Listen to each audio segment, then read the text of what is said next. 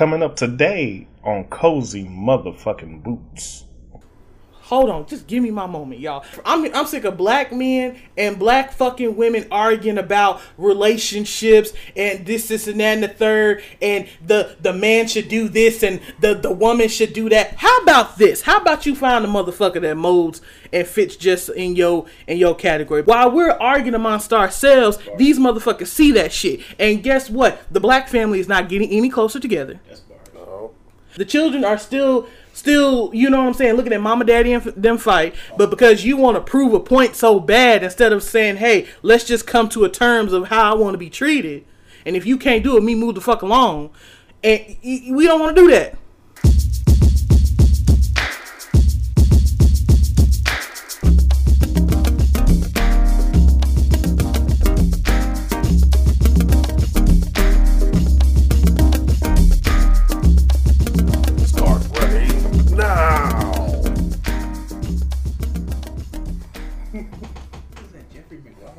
That is Jeffrey McWild.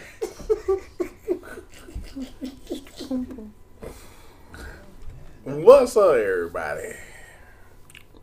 It's your boy Darren over here with A Love, the poet, and Mr. Poom Poom. Put some respect on his name. Mr. Poom Poom is uh, A Love's Valentine's Day panda. Mm-hmm. The new addition to Cozy Motherfucking Boots, aka our son. No homo. Oh, son. Yeah, our son. No homo. Oh, son. Yep. Well, everybody, welcome to Cozy Hey, Motherfucking Boots. Oh my god. Come on in the room. Why do I always start off an interview or start off any episode like with some type of Negro spiritual or some type of spiritual? That shit just in you. This is in you. Wish I was in somebody. All right, cool. Well, it's time to introduce ourselves. Yeah. So I'm gonna go first this time. Go ahead on ahead now.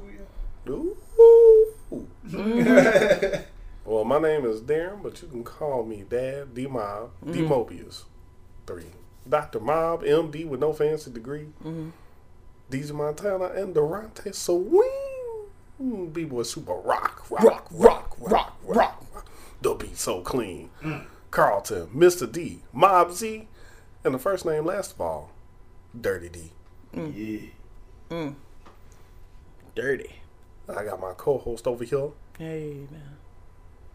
What up, niggas and niggas, niggas and niggas? It's your girl A Love the Poet, aka Daddy, aka your mama's favorite poet, aka just another nigga in America. How the fuck are you doing?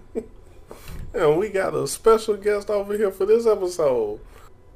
Spidey. Spider Man.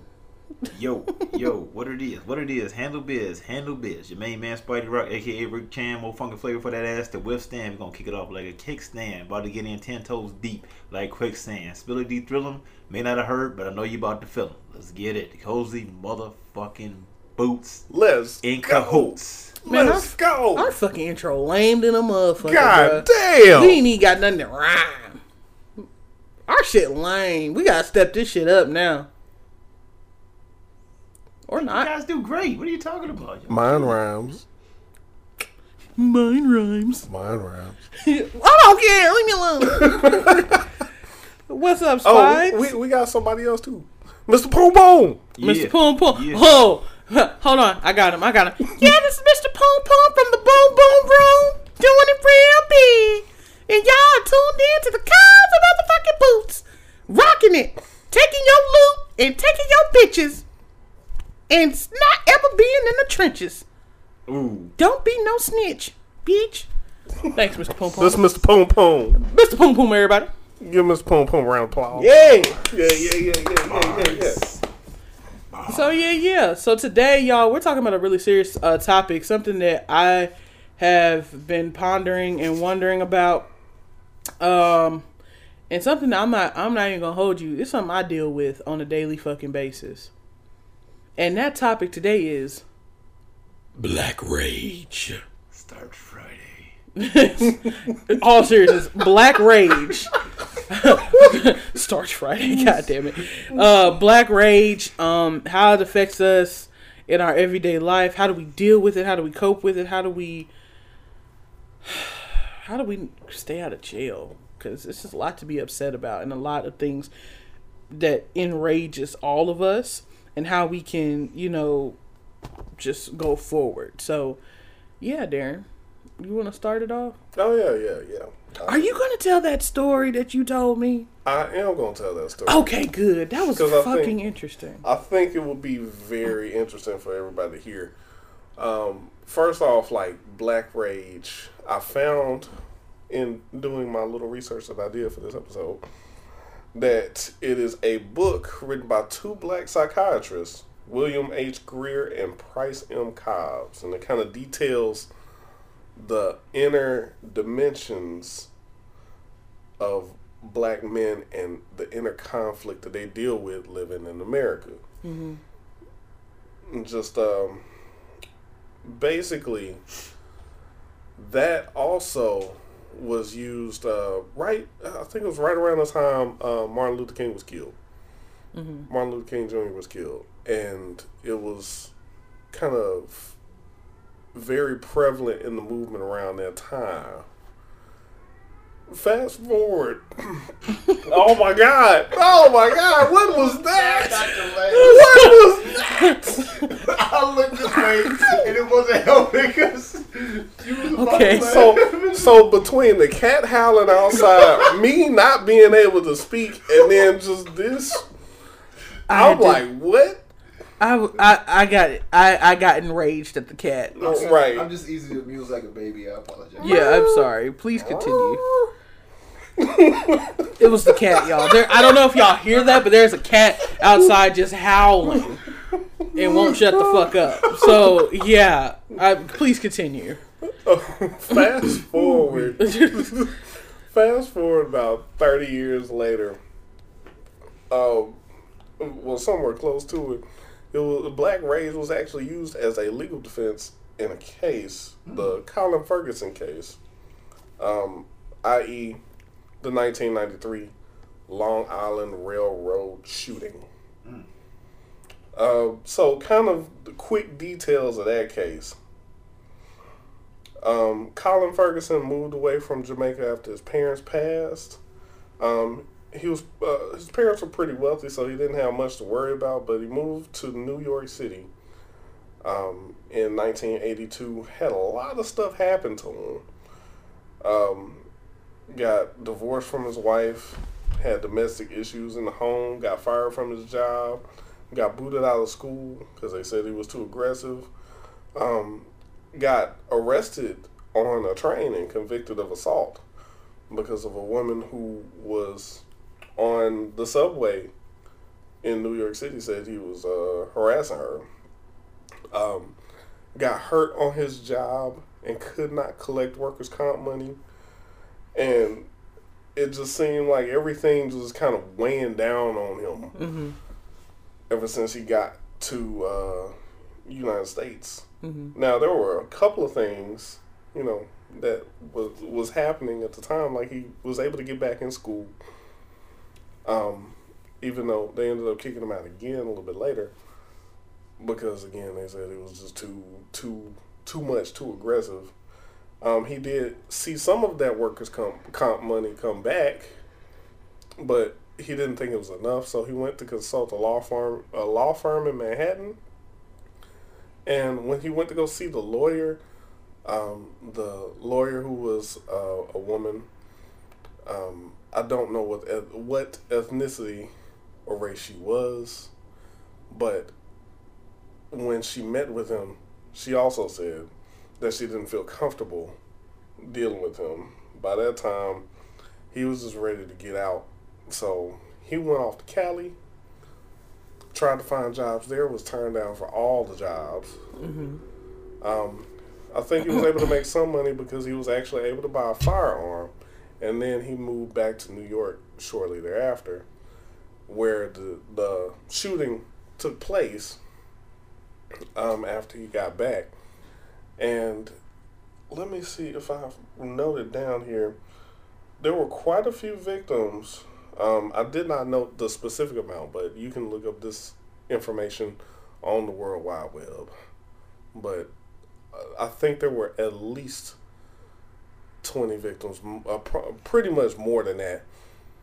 Um, six deaths, I believe, and all of his victims, those who were killed and injured, were all non-black citizens. Mm. Yeah, so they ended up using um, black rage as a kind of reason for pleading temporary insanity in his case thereafter because of all the stuff that he went through to get to that point. Now, suffice it to say, that defense did not work. And he got sentenced 315 years and 8 months in jail, but they still tried to use it. So, in kind of thinking about all of that and knowing that, you know, being a black man in America, especially, or even a black woman in America, mm-hmm. you have so much on your shoulders to think about, so so many ways to look and things to look over your shoulder about as you go through your day. How does that affect you? Hmm. So we can any anybody can start because I'm not starting. I don't I don't want to start. Not today. I don't want to start today. Spidey. Okay. I'm I'm I'm still gathering Well- my thoughts. Uh, I don't know. I have to kind of equate it, and it's gonna be funny to kind of being like a superhero. And I know people say that's a weird comparison, but it kind of is. hmm It's like not only do you got to carry your own weight, you got to carry everybody else's weight, and you got to constantly be looking over your shoulder. And it's like kind of being like Spider Man, and everybody knows your secret identity. You know what I'm saying? It's just like it always feels like you're kind of at Vulnerable. risk, um, kind of vulnerable, right? and it, and it kind of feel like you're being constantly watched and monitored and nitpicked and you know for various reasons. And you can feel the energy. Even if like you don't per se see somebody looking at you you can feel people looking at you. Mm-hmm. well, what is he gonna do? Well how does he feel about that? Like there's been times i've been in the grocery store and people follow me around the grocery store to see what i'm gonna get and they get the same stuff that i'm getting. It's weird. That is that is fucking strange. Right, like Or- or what I what does me eating got to do with you? and, and like I'm, I'm gonna get to. I know it's like may not seem dangerous, but it feels like strange, like you're being followed. And like a lot of times, like if I'm like at an arcade or something like that, you know, or I'm like eating like or at the club or something, like these white dudes, they come and they just stand there and they just want to be like in your space, Mm-hmm. and it's just like, what do you want from me? You know, like go away. And it's like they watching you. They want to be near you because they feel like they're gonna get some sort of notoriety by being near you. I don't know if this counts, but that shit make me feel uncomfortable as fuck. And it's like you always have to constantly watch because I've been out the past couple weekends and at least three times somebody is like said nigga like. And in one instance, like I cussed the dude out, like I was about to beat his ass, but the only thing that stopped me was the police was behind me. I just said, I don't need this right now, man. Not over that shit. The second time it happened, it was somebody rolling by in the damn car that said that shit out loud and just like, well, I ain't finna walk up on nobody's car. I don't know what he got in that fucking car. Right. Program wrong, get me on some get out shit and throw me in that van. Like, Especially out here in Tennessee. Man, and then like the third time, it was like last night. I'm chilling, I'm playing the game. Like somebody just say that shit like under their breath as they walking past. I'm like, dog. And I'm trying not to cause no trouble. You know what I mean? It's just like you got because you got to weigh it Mm-hmm. because like my man's in the story. Like all that shit led up to what he did. Now we not gonna condone violence here, and I'm sure that Absolutely not. this show No. definitely doesn't condone no violence towards anybody. Mm-hmm. But at the same time, when you talk about what he did and you ain't getting no help and nobody's listening, that's where the shit is gonna happen. So I juxtapose that with another thing. I was at the store one day. Sorry, I know I'll go off kind of a tangent. you tangent. good? No, no, no. I was at the store one day and I was getting some stuff and there was a guy who came in obnoxiously loud. And the lady's like, yeah, he talks to himself, but he act like he on the phone. Yeah. Okay, whatever, you know, been around that before. Um, but then they start making fun about how this guy was crying because he lost his wallet. And this goes into the same story about the gentleman that connects with that because I said they wanted me to laugh, and I'm like, I'm not gonna laugh at that Right. because you don't know that man's story. Like, I am one bad situation or decision away from where he is. And the thing is, maybe he cried when he lost his wallet because a lot of people tell a black man ain't worth shit, but what they have in that contraption. Right. So maybe he's been conditioned to feel that way. So when he loses his wallet, he feel like he ain't shit because somebody made him feel that way. Mm-hmm. You don't know what he going through, mm-hmm. and maybe nobody listens to what he had to say because people don't want to listen to what we had to say.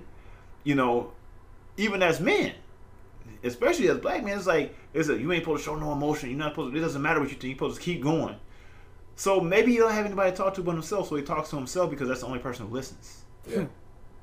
Yeah. So I say all that to say is like, yeah, it is hard, like feeling safe or like feeling like I can just be comfortable anywhere. I can't. Even sometimes in my own house, I don't feel comfortable.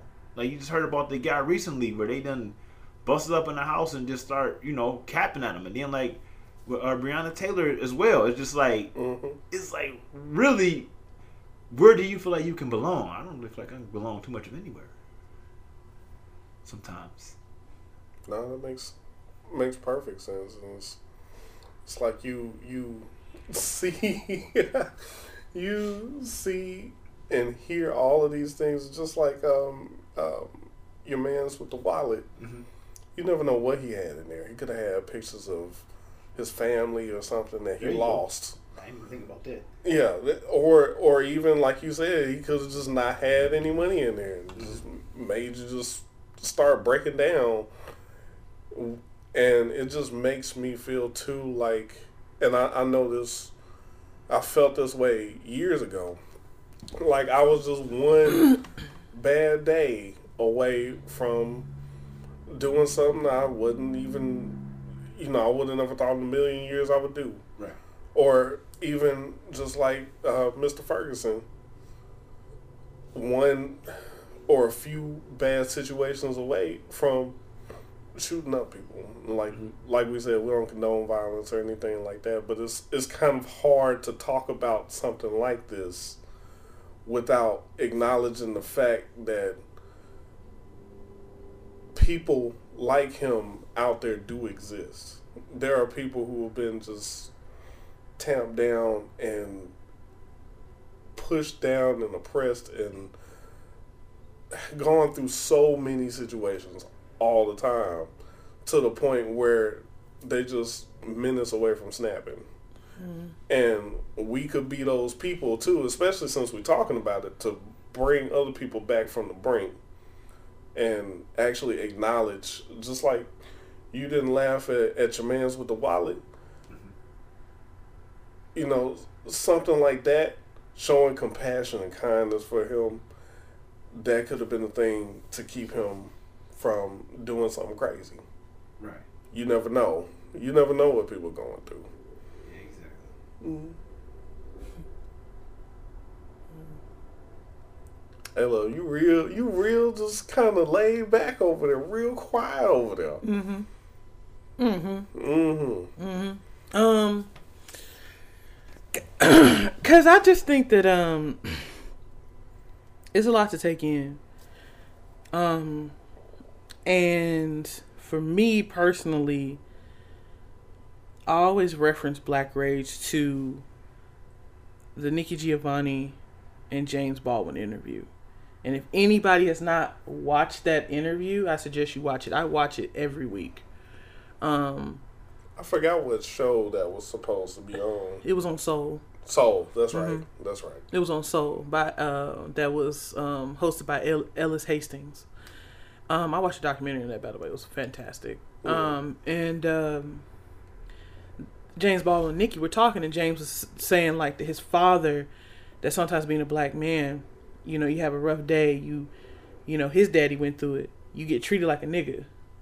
And then you come home and you beat up from the day, you don't know how to interact with your family.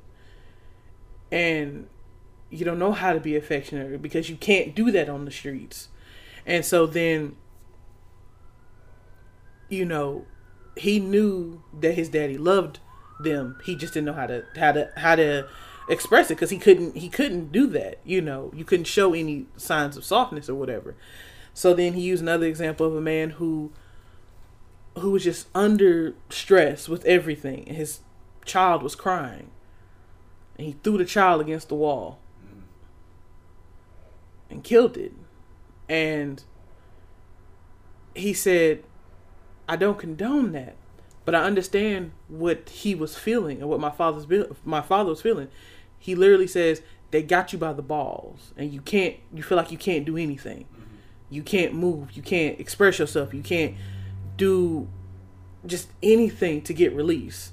So, a lot of people sometimes will equate me as Black Rage or like try to insinuate that I'm angry, and I've talked about it plenty of times. It's like sometimes the way that I communicate and my tone of voice and everything can be very aggressive. But then I have to think about it. I am mad about a lot of things. I'm mad that I don't feel safe in a lot of places. I don't feel safe or protected at my job. Mm-hmm. When they call me into the office, I'm already thinking like about 3,000 different scenarios and how to figure out a solution. Mm-hmm. When they all they did was call me in there and tell me I had a raise. So now, you know what I'm saying? You don't know what to expect. Right. I'm mad that I that that I that I'm not represented all the way at my job. I'm mad that you know I that my people can't be who they who they are or be with the people that they love, will be with the person that they love. I'm mad that you know there's not I'm mad that black people are hurting other black people and not practicing black unity. Mm-hmm. You know, I'm mad that some of my white friends, I gotta like constantly evaluate them to make sure that they're not some piece of shit. I'm mad at myself because I dumb down myself because I know the type of system and type of world that I live in. Mm. You know, I'm mad to know the fact that anything that I buy really ain't mine. Mm. No matter how much I work, no matter how much I do anything, and it's it's depressing, it's disheartening mm-hmm. and I'm mad that like sometimes I can't have conversations with people about black issues because they like, oh, we don't want to hear that or they don't want to talk about it because it seems like that's just the topic of the conversation. Well, you got to think about it. Like the 60s and 70s where you you know what I'm saying, and even some part of the 80s people were talking about it. And then it kind of, you know, it's been conversation, but now it's picking back up. We need to have conversations about that. Yeah. So it's a lot to be upset about and I get so angry some days. Like I'll just wake up and I don't know why the fuck I'm mad. I'm just mad. I'm mad I gotta go to work and I gotta deal with this. I'm mad that I gotta shut off part of myself mm-hmm. and be quiet at work. That's why like when I'm on the podcast or something, I'm free. I'm sporadically just saying shit. Because at work I gotta be some confined ass nigga. Mm-hmm. And I'm not a confined nigga. I'm not a You a can? Damn it, yes. I'm a cute can. It was a love in a can. Yes. But then, I, you know, but then I maybe want a be a love a TV dinner, or I want to be a love something else. I want to choose and pick what the fuck I can do, and then people will say, "Oh, well, you know, you have to take personal responsibility for things you say." I I do, I do take personal responsibility in what the fuck I say, but what I don't get an opportunity to do is to actually be unapologetic for it because you don't understand me or you didn't take the time to fucking understand me or what's going on. Exactly. And I get tired of niggas acting like that because you work on a job or because you have white friends or because you know you're doing well in life, you negate the fact that you are still a fucking nigga. They see you as a nigga. Jay Z said it. They see you as a fucking nigga. No matter what no matter what. And I, I, I hate to say that, but you got to operate in like, you know what I'm saying? Black actors are good and the best fucking actors on earth because we've been doing it all our fucking life. Ooh. Because we've been doing all the. Fu- what are you talking about? Black actors and actresses are the best fucking people in the profession because we've been doing it all our lives for free. Now you just allowed us to get paid for it. Bars. Yep. I'm sorry. Not sorry. I'm mad that fucking black people are just so indoctrinated with fucking religion and are fucking tape recorders and don't understand what the fuck you saying. Well, God said this. What the fuck does it mean? Bars. Hmm? Bars. Hmm? What does it mean? What does it mean to be Christ-like? What does it mean to really live free? What does it mean to what is what is what does it mean? I if I want a fucking tape recorder, I get a fucking tape recorder.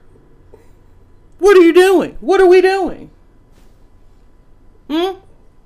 But if I but if I if I if I say, "Hey, I don't like that or I don't agree with you," all of a sudden we ain't we ain't peoples no more. Nah, nigga, cuz at the end of the day, I hope your white Jesus come help us when the fucking uh explosion happens cuz it's going to happen.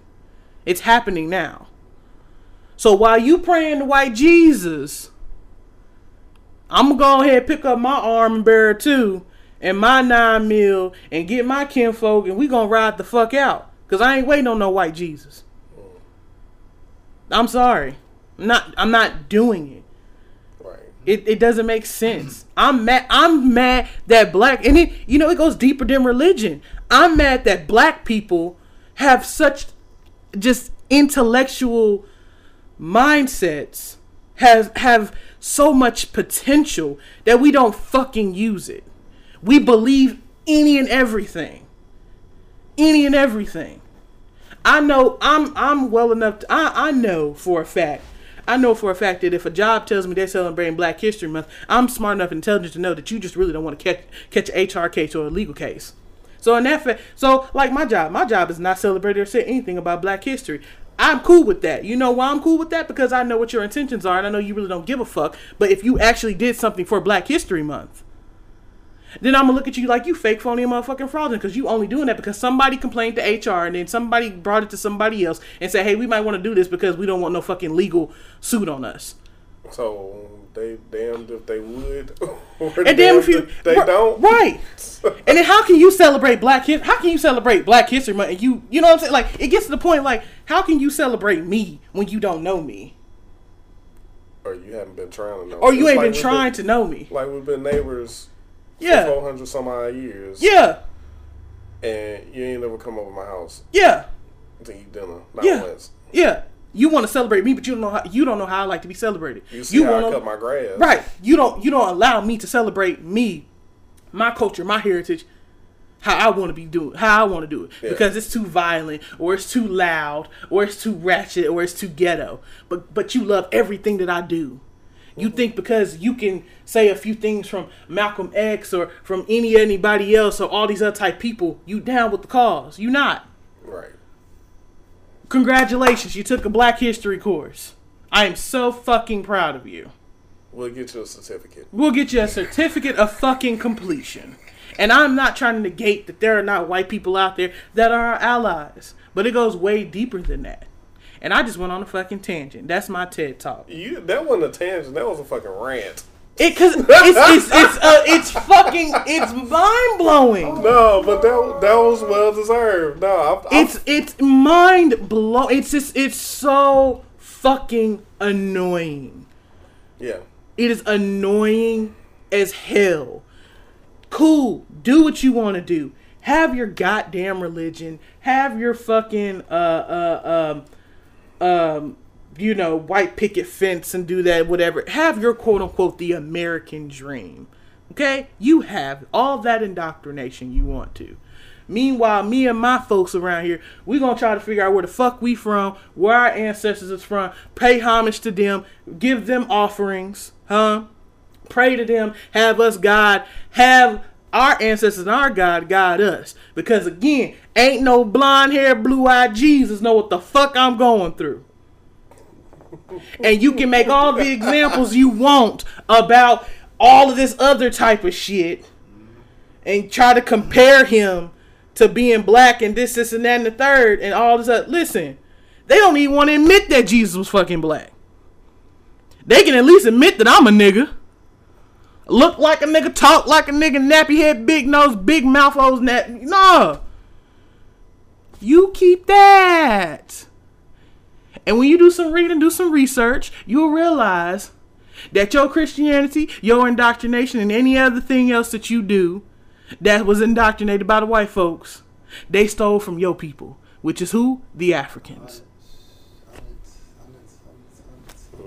And I said what I said. No disrespect to anybody. Sorry, not sorry. And that's my TED talk. Come here, Mr. Poom Poom. I done got pissed. Ooh, I'm pissed. Pissed. Call balance, ladies and gentlemen. Yes, yes. Pissed. No, no, you're absolutely right. At the torrential ten, tangent. Tangent. Yeah. Sorry, I was trying to think of the right word I didn't want to say. No, it's it, it's Very just it's ridiculous. I'm sick of black people. I'm hold on, just give me my moment, y'all. I'm sick of I'm sick of black I'm sick of black folks, black men. ride. I'm sick I'm I'm sick of black men and black fucking women arguing about relationships and this this and that and the third and the the man should do this and the the woman should do that. How about this? How about you find a motherfucker that molds and fits just in your in your category because everybody everybody sees femininity and masculinity different masculinity differently and everybody views relationship differently. While we're arguing amongst ourselves, these motherfuckers see that shit. And guess what? The black family is not getting any closer together. That's bars. No. The black folks eh, they're not getting any closer together. The children are still still, you know what I'm saying, looking at mama daddy and f- them fight, but because you want to prove a point so bad instead of saying, "Hey, let's just come to a terms of how I want to be treated." And if you can't do it, me move the fuck along. And y- y- we don't want to do that. We don't want to do that at all. We are the most fucking innovative people in the fucking world. Everybody wants to be like us. Everybody. Bars.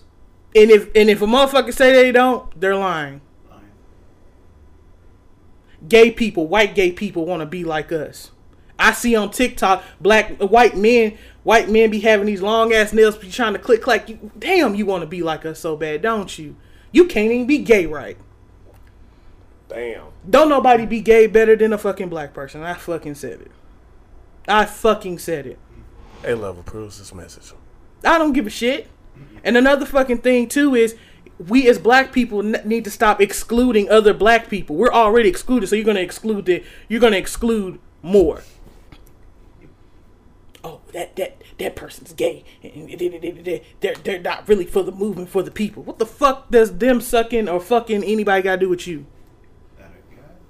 That a goddamn. Because you suck and fuck too. God damn right. How the fuck you got here, my nigga? Exactly. How did you get here? Your mama did it, your daddy did it, everybody did it. Get here, bitch. You got the bus. You feel me? Like what? What is? What does that fucking matter? Hmm. Hmm. You want to talk about toxic masculinity? You want to talk about feminine masc? You want to talk about uh, toxic femininity? A lot of that shit stirs some motherfuckers can't be themselves. Most of the motherfuckers you married to gay, or they've had feelings for a man, or they they were not able to to explore their sexualities or explore their their uh, different sides of them. Or even just fully express themselves like how they are. Period. I like some bone cake. Period. Come on. You want you but you we don't want to talk about that. We just want to say, "Oh, he's just toxic." Why is that man toxic? Quote unquote. Are you giving him a safe place to be himself? Hell no. Why is that woman toxic? Did her daddy touch her? Has she always felt like she had to fight for her place, fight for her voice? Hmm. Did you get to, did you did you understand what that do you understand what that is? Because these behaviors are just not behaviors just because it's a fucking Tuesday. It's not. Also, black people, take accountability for your mental health. Take accountability for things that you need to take accountability for. It is not your job to take accountability and responsibility for other people's shit. And if you know something wrong, go ahead and take steps to go fix it. Period. I'm not finna dumb my blackness down or dumb myself down because a white person can't take me or they or they can't they can't handle my culture or my energy. I'm not doing it for a black person either. I'm for real done now. That's my TED talk. Come here, Poom Poom. You and Poom Poom I'm there. so fucking mad, bro. I'm mad. Boom, boom, boom, I was just thinking about this. dum, dum, dum. See, black people do that. Get back. White people will be like, uh, sorry guys, sorry. What? What's that reference to? Oh man. Oh man. No, Watch some. Watch somebody go say I'm attacking white people. Holla at me. We'll talk about it. I heard was probably the best thing when it comes to talking about uh talking about just just that very thing you just said. Mm-hmm. Um, a recording of "Young, Gifted, and Black" by Nina Simone. That's She gave a little preamble at the beginning of it. Yes, God. Told everybody in the audience. It was a live audience. Told everybody in the audience about how many records it sold, what's gonna be on, and everything like that. Mm-hmm. And she said the title of it and said to the white people in the audience, this record is not dissing you. It's not excluding you. It's not saying anything negative about you. Mm-hmm. It's just for us. And we have a right to have something we, for us. we just talking about us. Mhm. There's nothing negative against you. It's just about us. And Mm-hmm. then she started singing. we have the right to have something for us. We do. We have the right.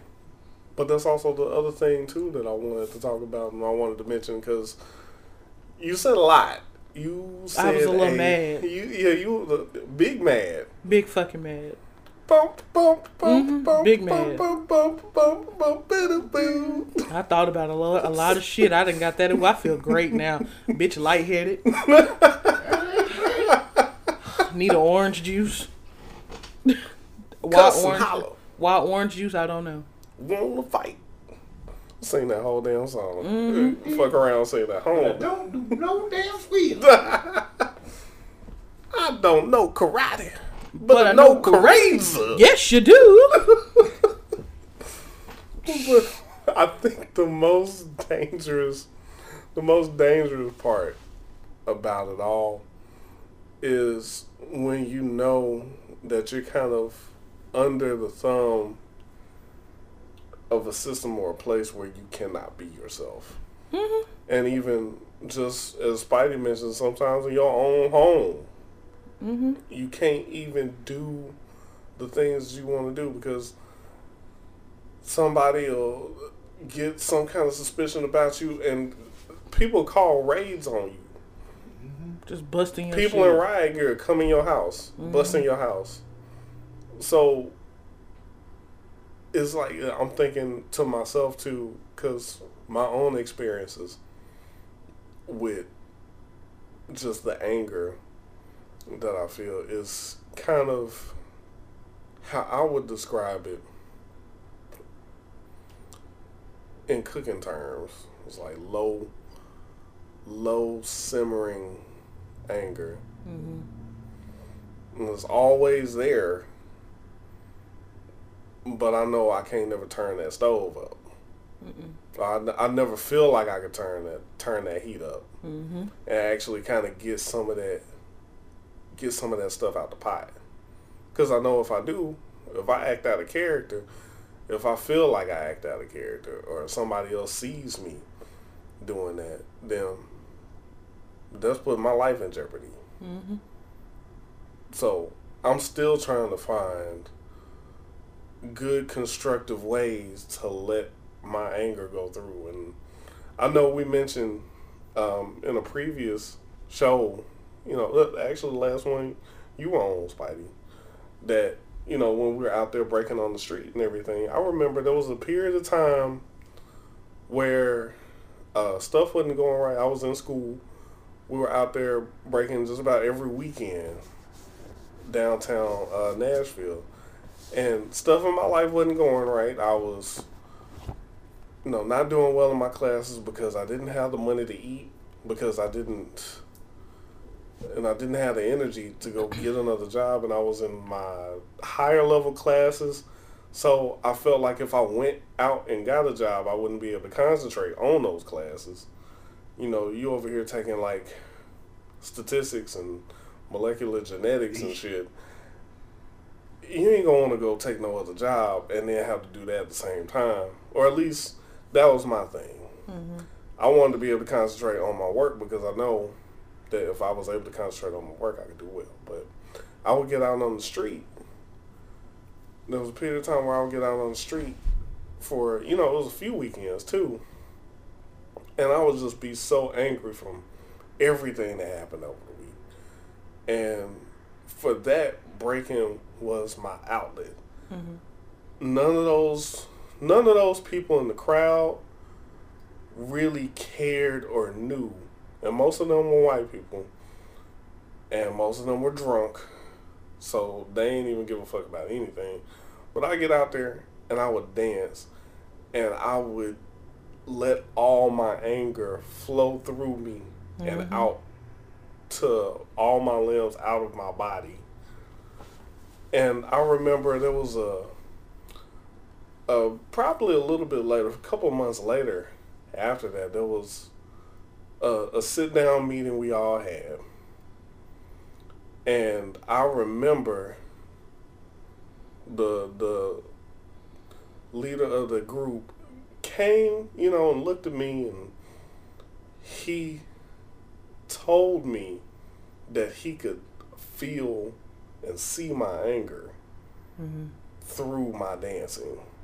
That's not necessarily, and that's not necessarily what the group was about. You know, because they were there to to be out there, entertain, and have fun on you know the weekend nights, Friday, Saturday nights, for the people that were out there clubbing, drinking at the bars, and everything else. Right. I get that. But I needed a place to express myself. Mm-hmm. So I ended up getting excused from the group anyway. But I found other ways to try to let my anger go and let it out. And it's been hard to do that over the years. That's just one of the ways, but I'm still trying to find other ways to do that. So, yeah. That's what I had to say about that.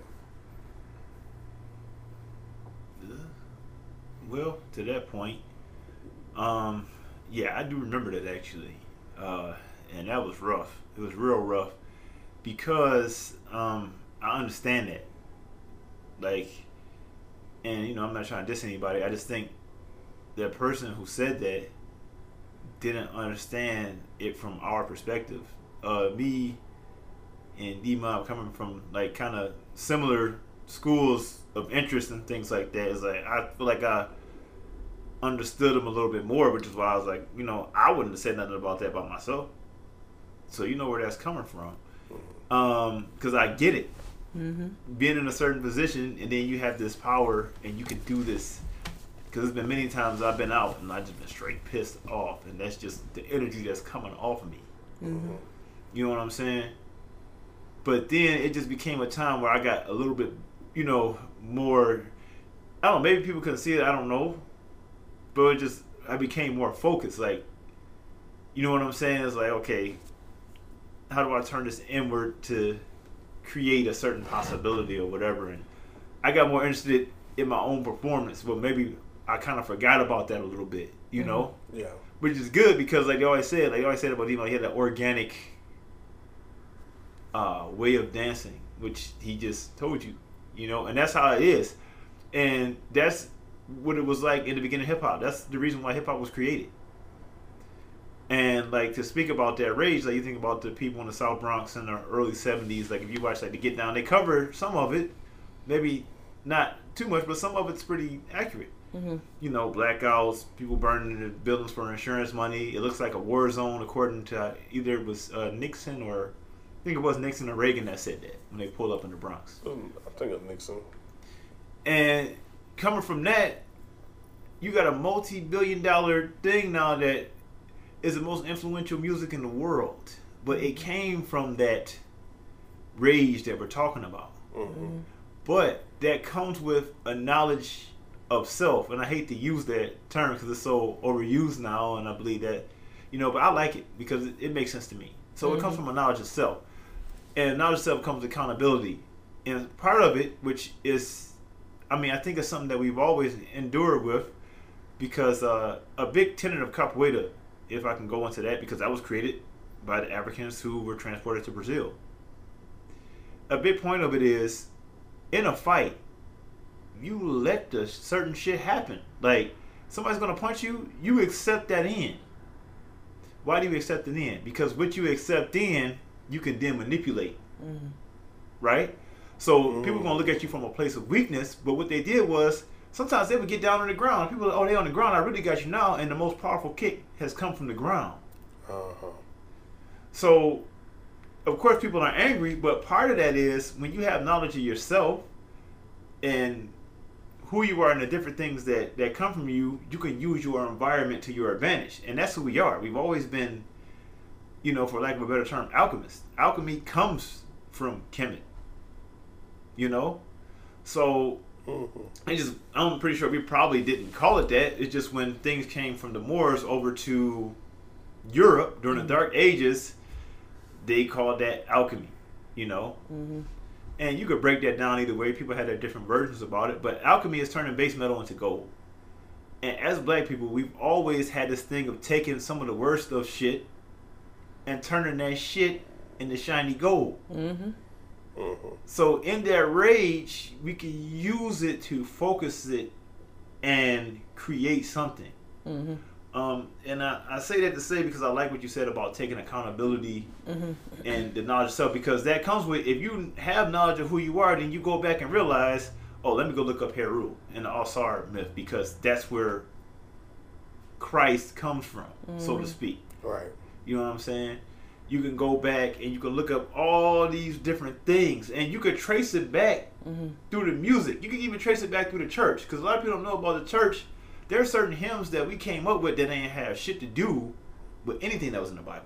Yeah. But when you go back to the Ifa tradition from the Yoruba people, there's like uh, references to those uh, orishas, but in the form of a Christianity song, right? Mm-hmm. Like there's one song I believe my uh, capoeira teacher told me about this, where they mention Jesus as a battle axe. That's nowhere in the Bible, but we think about an axe, we think about Shango, Yeah. who would be the equivalent to that, you know, type of hero figure or Jesus figure. It would be him and uh, Eshu, who is at the crossroads, and the cross is a lot dealing with Jesus. So you do the math with that one. Um, Wow. Come on, bro. so Come on. the thing is, even when you look over into like South America and the, dias- the, the diaspora, like in the Caribbean, even with the Catholicism, you hear about syncretism, like Santeria, mm. Candomblé. It was just they took those orishas and they mm. just assigned them to a different saint. That's it. They were still doing their shit, but it was masked under that. Mm-hmm. And somewhere along the lines, we kind of lost our connections with a lot of that stuff yeah. it was police more here in the, in North America though. There they kind of let them do a lot of stuff, but they seen what happened to Haiti. They seen what happened to Brazil with the capoeira and all that stuff, and they said, "Oh hell no." By the time that news got here, they said we got to really crack down. They can't be drumming. They can't do none of that I shit. can't do none of it. So it, it took form in a different way here, and you can see it. Um, even really reading like uh, Dilettante, they talk about that in terms of music. So even music is our form of kind of revolt Mm-hmm. in a sense, and we take our rage out that way. It just viewed as oh that's entertainment. The songs that uh, our But- ancestors used to sing in Yeah. the in the fields. Mm-hmm. Let Didn't- them know what what time we getting out of here, where we going, All what we that. beating. Yeah, Yeah. Yeah. You know, and I, I agree with everything you're saying. I'm, I'm enjoying the fuck out of it. Please continue. Yes, yes. I didn't mean to interrupt. no, it's good. It's just, and that's what we talk about a cyclical thing. Mm-hmm. we always view things in cycles. That's how our ancestors view things. But when we became indoctrinated by the so-called dominant society, we start looking at things in a linear way because that's how they look at shit. Mm. And they missing a piece of the puzzle because they can only handle certain things at a time. Whereas we can take some look at it and find four, five, six different things out of it For sure. like for instance, when you talk about the Dogon, and I got this from a, a, a scholar named Kaba Kamene, uh, also known as Booker T. Coleman, back in the day, and he talked about the Dogon and how they viewed like stories in three levels. Mhm. There was the face value story, there was the read between the lines part of it, in the middle type story, and then there was a deeper esoteric meaning. Right. And that's how we've always approached everything, and we do it even now sometimes. Mm-hmm. You know what I'm saying? So when you understand like source and how that works, you understand that you are part of that source. Really, everybody's a part of the source, but the people who are connected closest to it would be us Mm-hmm. because we we we mothered and fathered civilization. I don't care what anybody says. Yeah. We were here, and that's part of the thing is it's not so much they don't know us. A lot of the reason why we catch a lot of hell to do we do is because they do know us. The problem is we don't. Mm-hmm. So we turn that inward and we disrespect ourselves Mm-hmm. because we don't know who we are, and then we trying to keep up with the Joneses, and we want to be like that, that which wants to be like us. Mm-hmm. But when we understand where we are and we look within, then we can handle things like when we talk about toxic masculinity, toxic femininity. Like you said, it's because people don't know themselves. Yeah. They don't take the time to express themselves. Mm-hmm. They're like, they like emotion is a bad thing. You shouldn't. No, emotions are things that you have. It's just how you handle it. Right. hmm Can you express that to somebody? Can you talk to somebody? Do you have, like you said, do you have the space? Mm-hmm. A lot of these things don't happen because we don't create that space for each other. Mm-hmm. Yeah. Because we're not even kind to ourselves. We don't even respect ourselves, Ourselves. individually. Exactly. So how the hell we finna be in a relationship with anybody? right. And Right. it should it shouldn't matter who you fuck with. Look, wherever you want to stick your meat or your feline is your business. Why does anybody care about that shit? Mm-hmm. At the end of the day, if you look at the movement of civil rights or whatever you want to call it, there was all kinds of people, and we don't even know all the stories because back then people was more discreet about shit. Yeah. Yeah. And now people want to wear shit like a badge of honor, and they put everything into that. Okay, you like, you like this and you like that, but why are you making that a badge of honor? Mhm. That's a part of who you are. Exactly. But when it comes to dealing with this shit that we got going on right now, That's why it's bigger. that's bigger. Yeah. Nobody's saying you can't be that, but really that's your business. Right. hmm But now it's like people take that and they put it on their chest like Superman, and they go like. Mm-hmm. Now part of that is cool because you should own who the fuck you are, and I respect that shit. Right. But don't forget who the fuck you are. But don't forget who the fuck you are. Well, I'm gonna shut up because I'm like, No, I got you. No, and, and and I think to add on to it, you know, I've had to uh take just recently this year, and I told Darren, I was like, I got to do more studying, cause some of the ideas and thoughts that I have, I mm-hmm. need I need to back this shit up more. So I've taken the time, and when I speak on religion and stuff, I'm I'm speaking on it in a very a lot of it passionately and just a little bit surface level mm-hmm. because I'm taking the time now to read the Bible again, mm-hmm. cover to cover. Because I know that when I speak on it again and when if I speak on it in a bigger setting, yeah, I already know what you're finna do. yeah, I'm studying you. That's you right. finna throw a scripture at me. I know Yeah. that. But then I'm. I'm gonna throw another one at you too and say, well, this one says this too. So yeah, you know, da da da da. So I I know that. I know I'm you know I'm studying the Quran. Mhm. I'm studying all of that because I got to be prepared. I, we have to be prepared in what's going on. And what gets me is too is like they've studied us for forever, forever. You know, and if you don't believe me, you can read the book called the uh, the Makings of a Slave by Willie Lynch. That'll tell you the blueprint right there, and it's still happening to this day. Mm-hmm. And the fact of like we have social media, mm-hmm. we have all these resources, but we're not using it. We're starting to. And the most dangerous thing now is, and I'm seeing people doing it more and more, they're finna try to, and they're starting to do it, monopolize on black spirituality. oh that's They've been, if they ain't been it's doing been it, happening for yeah, right years now. and and it's go- and they're going to continue to do it because you're getting black people now Mm-hmm. who are learning about meditation yep. learning about yoga Mm-hmm. learning about their ancestors learning about black gods learning about how to eat Mm-hmm. how to respect themselves people are going through total 360 transformations Mm-hmm. you know not not trying to go too deep but i'm personally going through my own personal spiritual journey right now mm-hmm. and have i slipped up i have but i've taken the time instead of instead of beating yourself up on why you slipped up because i don't know if you remember like when we would be in church and stuff i remember when i was in church we were going to fast. The church was going to fast. Mm-hmm. You better not tell nobody you fuck up. No. Them motherfuckers gonna say, "Praise, oh Lord Jesus, you finna die It'd the you, worst thing in you the finna world. go to hell and da da da." And nigga, I know we were supposed to get a, give up bread. I just had a French toast stick. A nigga forgot. Right. I'm sorry. I just I I wanted some Yeah, I breakfast had a, that day. I had a French toast. A nigga forgot. I slipped up. But they'll, you know, you'll be so pissed off Yeah. that you fuck up, you beat yourself up, but then you forget I can't get over that. a French toast stick. Hmm. You beat you beat yourself up over that French toast stick, and you not really mad at the French toast stick because it was good. you ain't mad at the French toast stick. You mad at yourself instead of Mm-hmm. that's turning that energy into being mad at yourself. Like when I fucked up right now, my spiritual journey of certain things I can't do or I Yeah. can't watch or can't say or do whatever like that. Mm-hmm. I gotta ask myself, all right, you fucked up. Why did you fuck up? Mm-hmm. Did you fuck up because of a trauma response? Did you fuck up because you, you, you felt some type of way? Did you fuck up because you didn't want to deal with that? Did you put yourself in certain situations where you in, that you shouldn't have been put in, and you didn't consciously think about that? Okay, bet. Now I know I can't put myself in this situation.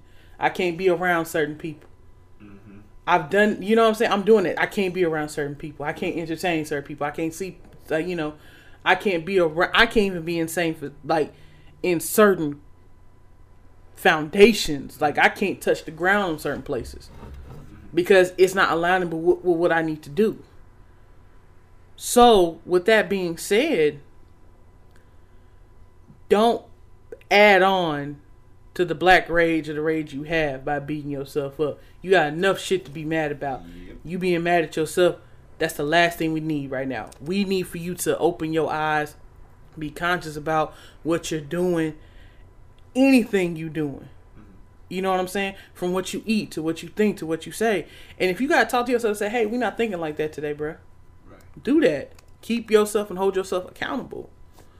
But people know, like people know how to manipulate that, and the system knows how to manipulate people into not going into the the world of consciousness and looking at things bigger than what they are now.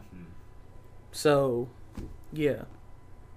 or even looking deeper into themselves or deeper into their situations. Right.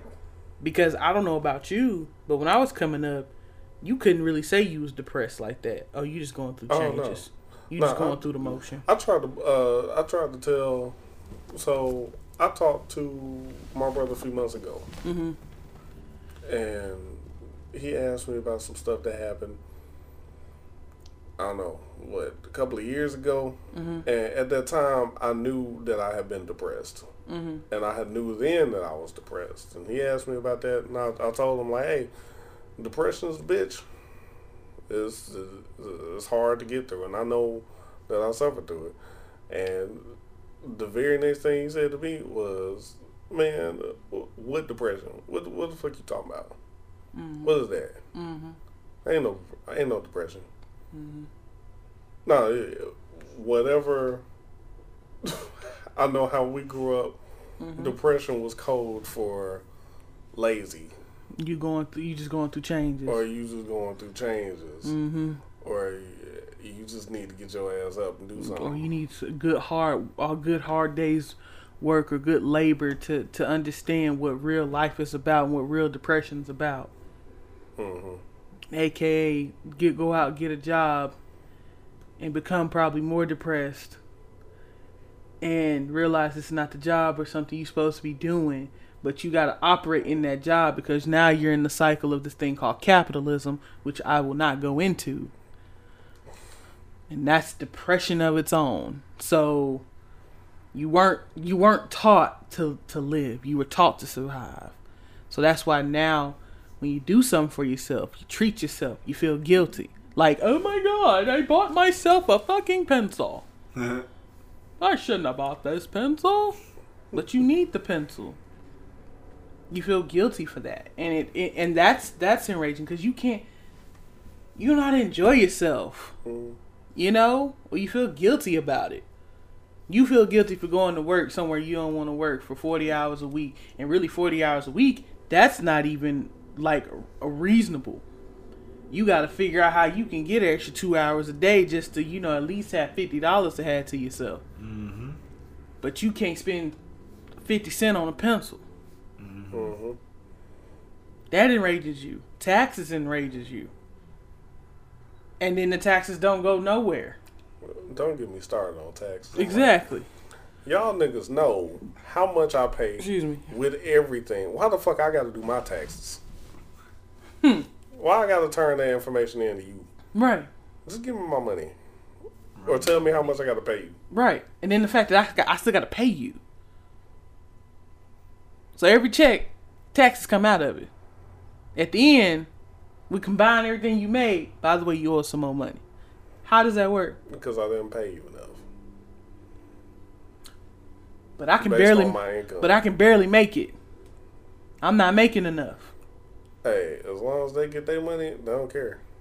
And then you become you become their slave. Because then I get, uh, don't get me started. The, the fucking taxes, the birth certificate thing. I don't, I'm Yeah, we'll we'll we'll hold off on that. not but doing it. It's Mm. just you know it's enraging because you know it was a point where I was taking niggas hours. I went to motherfuckers like crack it, hey bro, you don't want to work tomorrow, do it. Oh yeah, let me work tomorrow. Let me work. Let me work half that. Let me work. Over there scratching your neck. hey, let me work scratching my neck and shit. Let me get your hours, bro. let me at least get half your shift. You know, you come in for the last half of it. You know what I'm saying? You saying? know you want to go on vacation You early. know, you know you hate your wife, but you want to go sleep with your girlfriend. Come on, bro. Let me let me holler at you real quick. Damn. You feel me? You feel me? Come on, man. No, I'm not. I'm not buying. I'm not buying none of that shit at all. Again, y'all praise, worship, do whatever you want to do on your own. Mm-hmm. That's cool.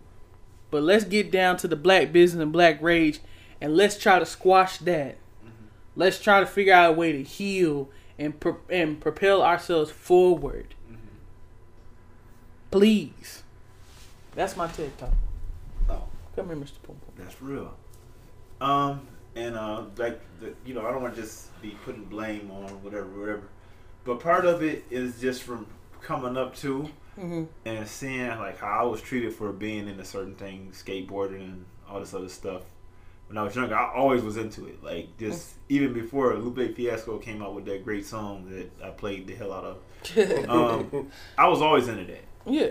And coming up and trying to explain that and why you and Mhm. you know but it informed some of the best parts of me that helped me get back to myself like maybe i spent a little too much time in it but in a very cyclical way i was able to come back to who i was with that like i was able to make certain parallels about certain things certain spiritual concepts i can understand because i watched stuff like star wars which is where they got it from anyway Mm-hmm. I understand why I like comic books and superheroes so much and all this other stuff because it has something to do with me intrinsically, like on an internal level, mm-hmm. because it comes from a lot of the concepts that we brought forward and our people, our ancestors brought forward. So, I think part of the problem is, and, and this is society as a whole. Even if I got to get to society as a whole, you are not allowed to be who you really are. Somebody's always trying to box you in or mold you in the way they see fit instead of sitting back and kind of letting you unfold. And you know, sometimes we all need I mean, we all need guidance. Right? You can't just go wayward, but it's just the problem is we got a lot of people who got in their own way and now they getting in your way. you know? and that's the problem. Like you couldn't get out your own way, so you bring another uh you bring another soul into the world and then you get in their way too. Yeah. You know, it just we all had to get out of our own way and get out of the people way that we bring forth and you know, kind of see where they go and let them go into that area. It's like a, a thing where it's like you gotta be a scientist or you gotta be this, and it's like those are good things. We need that. Like, it's like we need like mathematicians, scientists, but we have all those. Yeah. It just those mathematicians and scientists manifest themselves in different ways. Mm-hmm. Like, what really is a scientist? There's a science to everything. There's math in everything. Mm-hmm. You know, and it's all necessary. Like when people say things like, "Well, I remember coming up, and I still feel guilty about this that I'm into dancing so much, or I'm into hip hop so much. Because coming up, I never wanted to really be associated with that that much. Because I was always told that's what we do all the time. That's what black people always do. We should never interact with it. But when I started fi- figuring out the spiritual uh, benefits and just just how I understood certain stuff, even sometimes like with coding and shit, I understood more because I was dancing mm-hmm. or into hip hop. I'm like, damn, they told me not to do that, but why is this still the most influential influential music in the world? Yeah. Like people can't live without it. Why every time I watch that damn commercial, I see somebody doing fucking breaking or gliding their ass across the screen and shit Yeah. for whatever they're trying to sell. Yeah. And you mean to tell me this shit isn't important? Somebody think it is. People need to be inspired. Mm-hmm. You know, because the inspiration is what drives some of the molecular biologists or whoever to do shit that they do, to see from another perspective. So the problem, I just think we don't have a. We're trained not to have a holistic. I keep saying holistic. I hate that fucking word. We don't have that holistic perspective. You know what I'm saying? And we don't accept it. We just always judge, judgment, judgment, judgment. You know, judgmental, and that does come from that kind of that church mentality. We're not gonna beat up on the church people. You know what I'm saying? Not mm-hmm. today. Not today. not today. But that comes from that that church mentality, mm-hmm. and the thing is, we inflict that on ourselves. Mm-hmm. And then some of us, we just want to reach out and point. So like you say, you ate the French toast steak, and they're like, "Oh Lord," and they make a big deal. Mm-hmm. Mm-hmm. That's because they know they done did some shit they wasn't Yeah. supposed to do. Nigga, I know, I know you had, I know you went to the International House of Pancakes and had you a good few stacks. But it's just like if I can put the Post that attention shit on, on Instagram. yeah, on so and so, I can get away with it, and that's something that I think internally we got to handle, like Yeah. the accountability thing once again. But yeah, yeah. And I'm, and again, I'm not trying to beat up on church people or black religion at like you know the church at all. Yeah, It's just it's an example, and that's where a lot of the the Yeah. the shit starts at Yes. because I can't blame everything on them because shit, I was indoctrinated as well. I was raised in the church. So the shit that they believe and the shit that they do, Yeah. I get it. I was a part of it. yeah, So I had to look into myself and say, okay, some of your feelings and some of the things that you feel about church or that that it, you know, ignites your black rage is because of your own personal trauma. So then I had to realize, all right, cool. Let me work on my on healing from that because there was a lot of trauma I went through through that through the black church. So I had to and still doing healing from that because the only way I can read the text of the Bible, the, the Quran, or anything like that to inform myself is I got to go in that shit with a clear fucking mind, mm. so that I understand what's going on. that's right.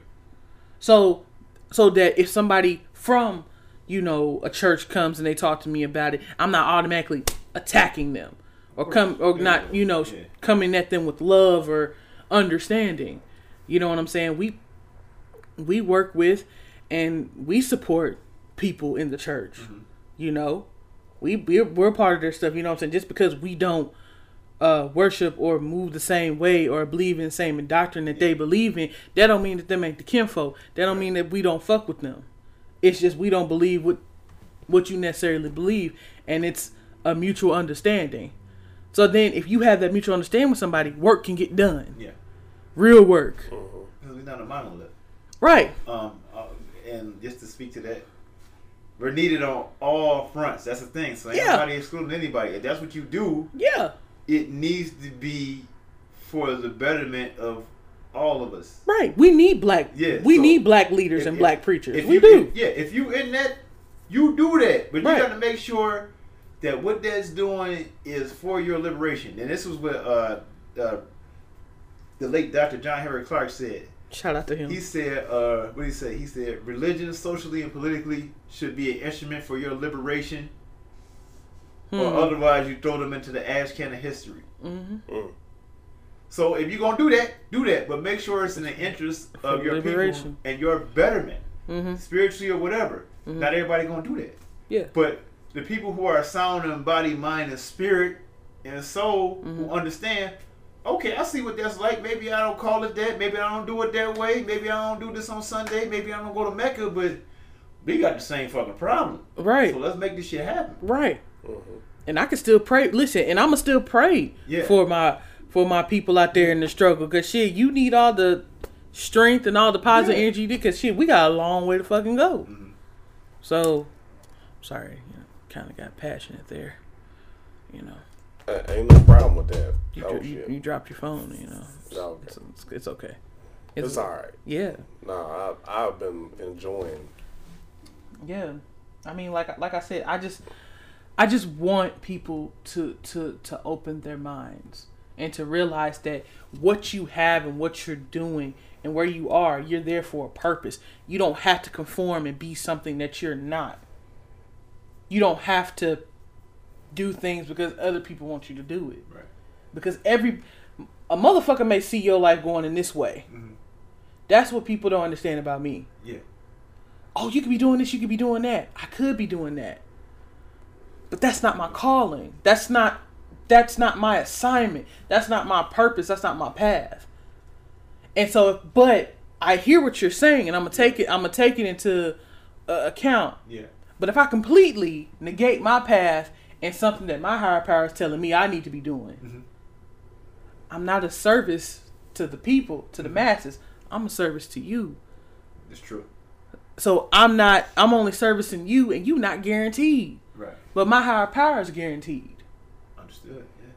So who I'm going? Who I'm gonna listen to? Be a fool to listen to you. Appreciate it, but I gotta go over here. There's one hurdle you gotta get past first, though. TED talk.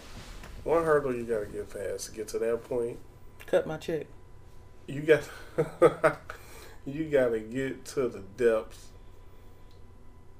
of your knowledge of yourself. And it's not Just easy. exactly what both of y'all been saying the whole time. It's not easy. You you gotta be able to dig deep. and You every, got you gotta go there. and everything about yourself that may not be pretty ain't evil. It could just True. it could just simply be fucking you. That's right. And you probably gonna have to figure out how to use that something that's not pretty and make it something fucking beautiful. I said what I said. Everything everything that's quote unquote not of the Lord or that looks evil or that looks not cute or something like that is not evil. It's not. What do you think the Crusaders had to do to push that message across the Huh. ass? Huh. It wasn't pretty. They had holy wars. Mm. Huh? Holy wars. Well, Come on. Like so everything that's that's ugly that you think ain't fucking beautiful is not a demon. It's not none of that. It may be something that that made itself ugly so you can see it, so you can deal with to see how fucking beautiful it is. Right. Motherfucker, stop growling, shit. or scare the motherfuckers away who weren't really about it. Man. You got it. Look. And you going back to what we talked about in the last thing about how sometimes people jump in shit, Yeah. and then there's like this, this like, uh this responsibility that hits them. They be like, wait a second, I ain't signed up for that. I ain't shit. signed up for that shit. And then they leave. Man. It's that same thing. When that, Scared. when the ugly side showed, oh god. Yeah. You can't pussyfoot this. Yeah, you can't. You can't. Why would you pussyfoot yourself? All right. What benefit would that What have? but what benefit do you have of pussyfoot yourself in your future and shit like that? Granted, you pussyfoot yourself at work. You know, niggas walking to work. I'm gonna do the bare motherfucking minimum. Um, they paying me the bare fucking Hey, minimum. Sometimes niggas And get that is off of that. Yeah. Hey. The fuck? I got a job right now. I don't know. I don't know half the fuck of what's be going on, but you, we getting paid. Cue the Seinfeld music. Shit. Thankful. Listen, thankful as fuck for my job. But hey, I'll, I, hey, it is what it is. Don't pussy. Listen, I'ma just I'ma just say my shit and then I'ma shut the fuck up so we can close this out. But like I motherfucking said, don't pussyfoot yourself around because a mother another motherfucker is pussyfooting they self around. Don't sit around here and forget the objective of what's going on and why you upset. Work out your anger and your rage. Talk to somebody. Talk to your peers. Figure out what is going on because nine out of ten, the shit that you angry about is valid. Mm-hmm. It's just somebody ain't told you that it was valid. Yep. I'm here to tell you it's valid. Mm-hmm. But what's not valid is you letting that shit sit up in you and you don't fucking work it out. Mm-hmm. Because what you fail to realize is young black goddesses and gods out there is that we need you. We need all that that energy and all that those ideas that you have and you're blocking yourself by not fucking allowing yourself to heal from past traumas and not elevating yourself and understanding what the fuck is going on. I'm talking to myself. Amen. So, keep pushing, keep thriving, keep doing what the fuck you gotta do. And if you want a motherfucking French toast stick, you have a motherfucking French toast stick Do it, With syrup. with syrup. sir. That's my TED talk.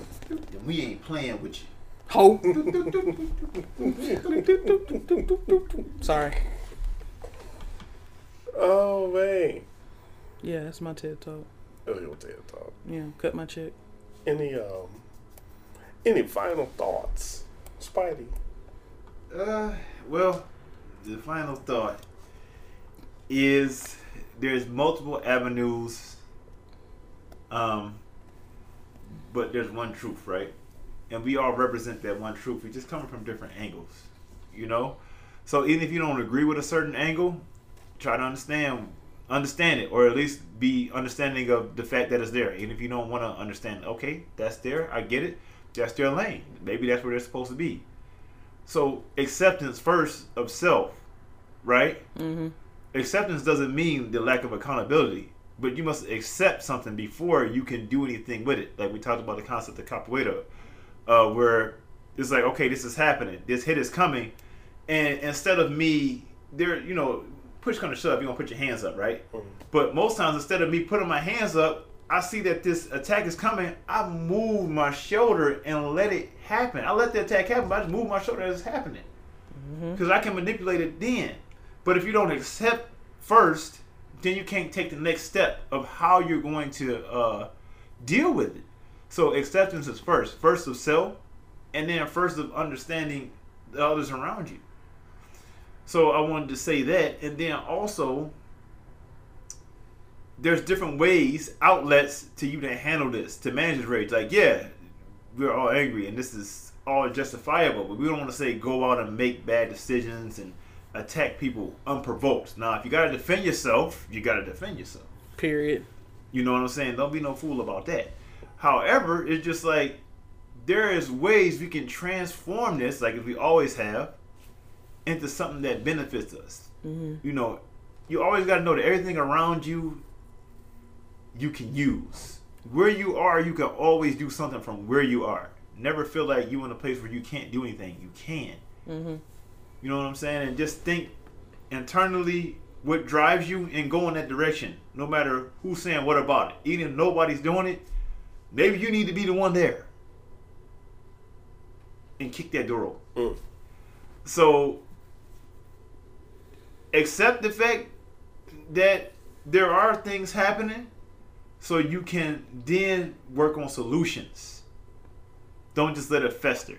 Find your tribe. Find people that you can talk to about that. Mm-hmm. You know what I'm saying? You know, they're all out here. Like I'm talking to these fine people right now. Gang. You know what I'm saying? That's what I'm talking Because they, about. they they get what I'm saying. I get what they're saying. Mm-hmm. You know what I'm saying? So that's what you got to do. But that's my final thought. Cut his Jerry check. Springer. Cut his check. cut his check. What about you, Dad? What you got? No, y'all y'all pretty much said it all. Oh, sorry. y'all Dad. pretty much covered all the bases. Ooh, you know would have been real intense if What's Her Face was here, and you know who I'm talking about. Oh yeah, yeah, yeah. Yeah. That's that's a story for a later time. Yeah. But certain certain people should be privy to these kind of Mhm. conversations. It's just Mm-hmm. you know um, He's great. acknowledging and accepting. Mm-hmm. You acknowledge it, you accept it, then you can understand it. You start doing that with yourself. You start doing that with other things and other people too. And once you kind of your journey will only let you go as deep as you will uh, allow yourself to go there. You can push yourself to go deeper, Mm-hmm. and there's usually no no bottom. So the deeper you go, the more you can find out, the more you can understand, the more knowledgeable you become. And that's uh, that's kind of a it can be a catch twenty two at times, but more often than not, it's a good thing. But that's all I got, and it's been great talking to y'all. Hey, love, Spidey, my God, love it. So we gonna close out. Yeah. And see y'all next time. Niggas. And niggas. Niggas and niggas. Take care of yourselves and each other. Spidey, thank you for being on again. Thanks for having me on here to talk my shit. You a real nigga. Yeah. You, you a real nigga because you brought us shit from the gas station. God, that fucking Gatorade was. Yeah, I said Gatorade. That's my granddaddy used to say. my granddaddy used to call it Gatorade. That Gatorade was busting. that, That Gatorade was busting. Okay, I've been pissing like a racehorse ever since, but that's fine. Alright, y'all. Peace, little niggas. Peace.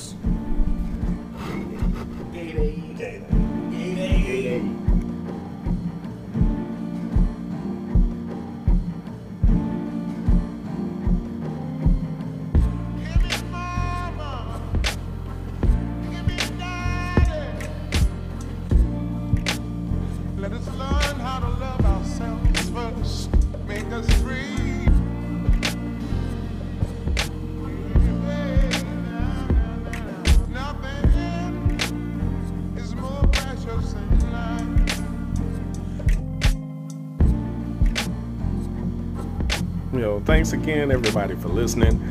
This is Darren from Cozy Motherfucker Boots. And we got another one in the books, y'all. Thank you so much to Spidey for coming to talk to us. And this is a pretty interesting subject, pretty um, pretty near and dear to all of ours. So if you got any comments, any questions, any concerns, any constructive criticism, go ahead and hit us up on Facebook, on Instagram at Cozy ML Boots, and we'll get back to you. We'll let you know what's happening. So again, take care of yourselves and each other, and we out. Peace.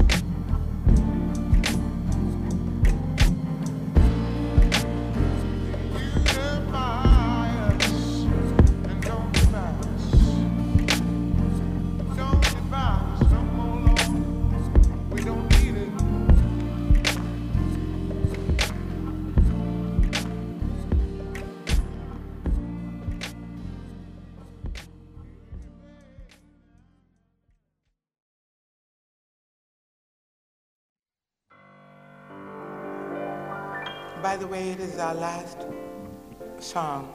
On 45. Now, it is not addressed uh, primarily to white people, though it does not put you down in any way. It simply ignores you.